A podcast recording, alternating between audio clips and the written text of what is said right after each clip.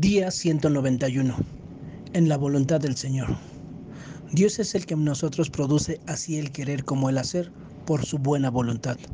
Filipenses 2.13. No tengamos miedo.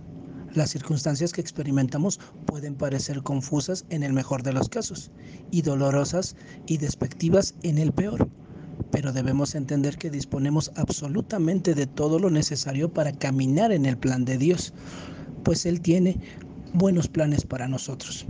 La dirección del Espíritu Santo que vive y obra dentro de cada creyente y de su palabra.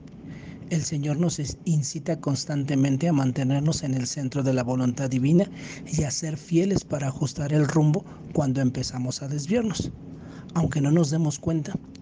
De igual manera, él nos protege en maneras sobrenaturales mientras andamos en el plan de Dios, a fin de que todo obre para nuestro bien y para la gloria del Señor.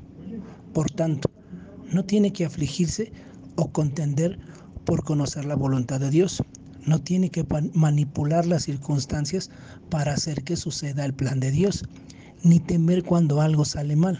Más bien, emplee sus energías en exhibir fe y caminar paso a paso con Él confiando en que Dios obra dinámicamente en lo invisible a favor suyo, como lo dice Isaías 64:4.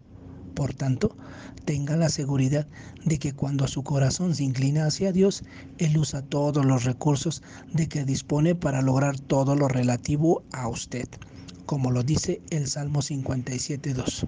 Digamos juntos, Jesús, gracias por liderarme en tu voluntad Confiaré en ti, pase lo que pase.